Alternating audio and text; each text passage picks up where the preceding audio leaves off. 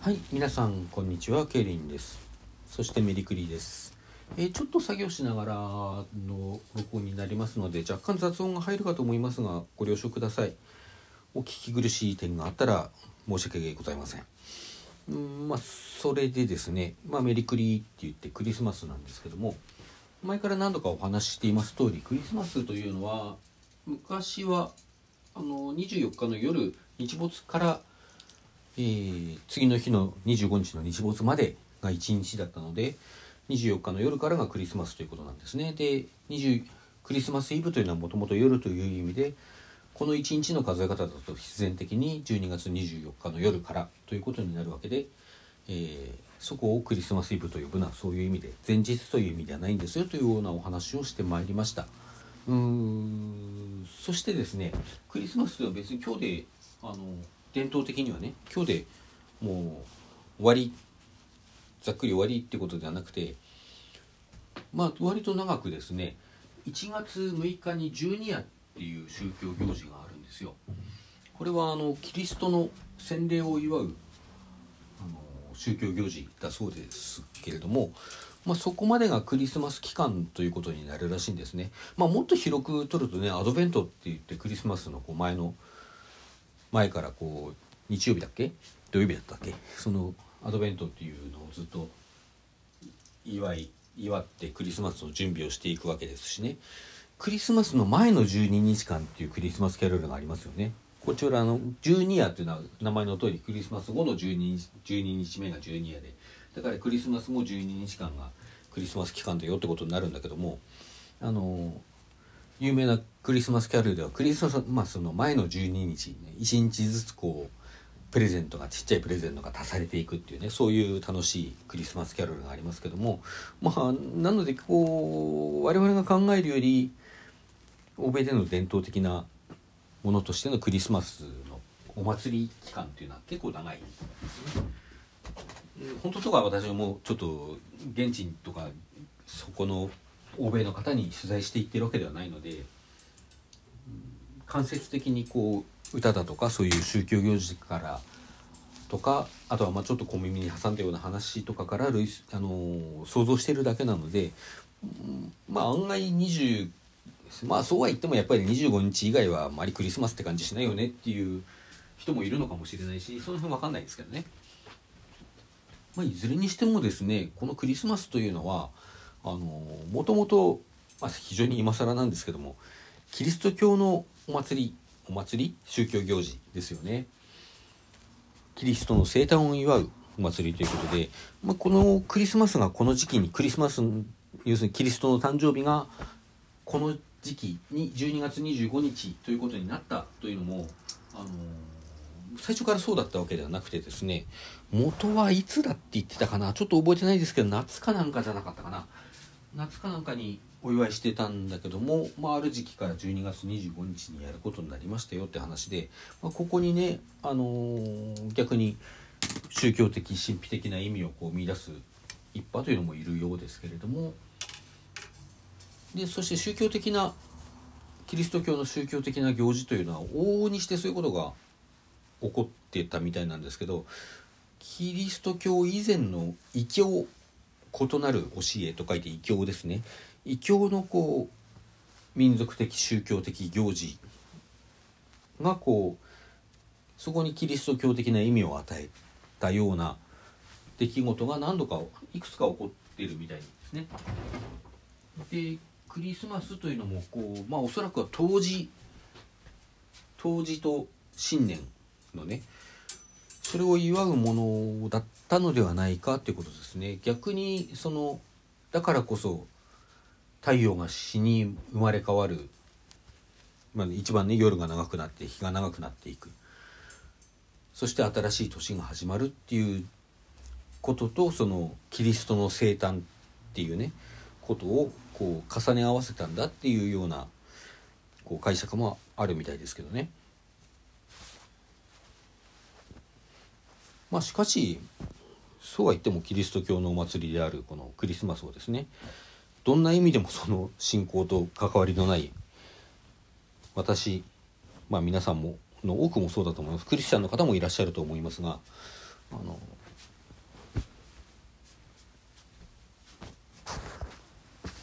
そうでない方にとってはねそういうそんな我々がこうお祝いするのも何なんだろうなっていう気持ちはあるんですよね。こう日本人の多くの方が、まあ、クリスチャンではない日本人ですね多くの方がそういう感覚を持ってるかと思うんですけどもそのまあなんか行事だからみたいなね感じ感覚でクリスマスをお祝いし除夜の鐘を聞き、あの初詣に行くっていうねそういうことをしてるわけですよね。その背景にですね、まあ、どんな神様も根元は一緒だから根本は一緒どんな宗教も根本は一緒だからっていうような言い方をする方もまあよくいらっしゃるし、まあ、それはそれでその方の宗教観なのであの絶対間違ってるとかそういうふうに否定するものではないんですが私の個人的な感覚としてはそれを採用したくないんですよね。まあ、そういうふうに思ってたことも私自身にもありますけれどもただあの知れば知るほどその信仰っていうのはそんな重いもんやあらへんでみたいなあの なんだろう帰ってきた酔っ払いのねあの神様が天国っちゅうとこはそんな甘いもんやおまへんでとかなんかそんなこと言いますけど、まあ、あんな感じでですねあの、まあ、信仰っていうのはそんな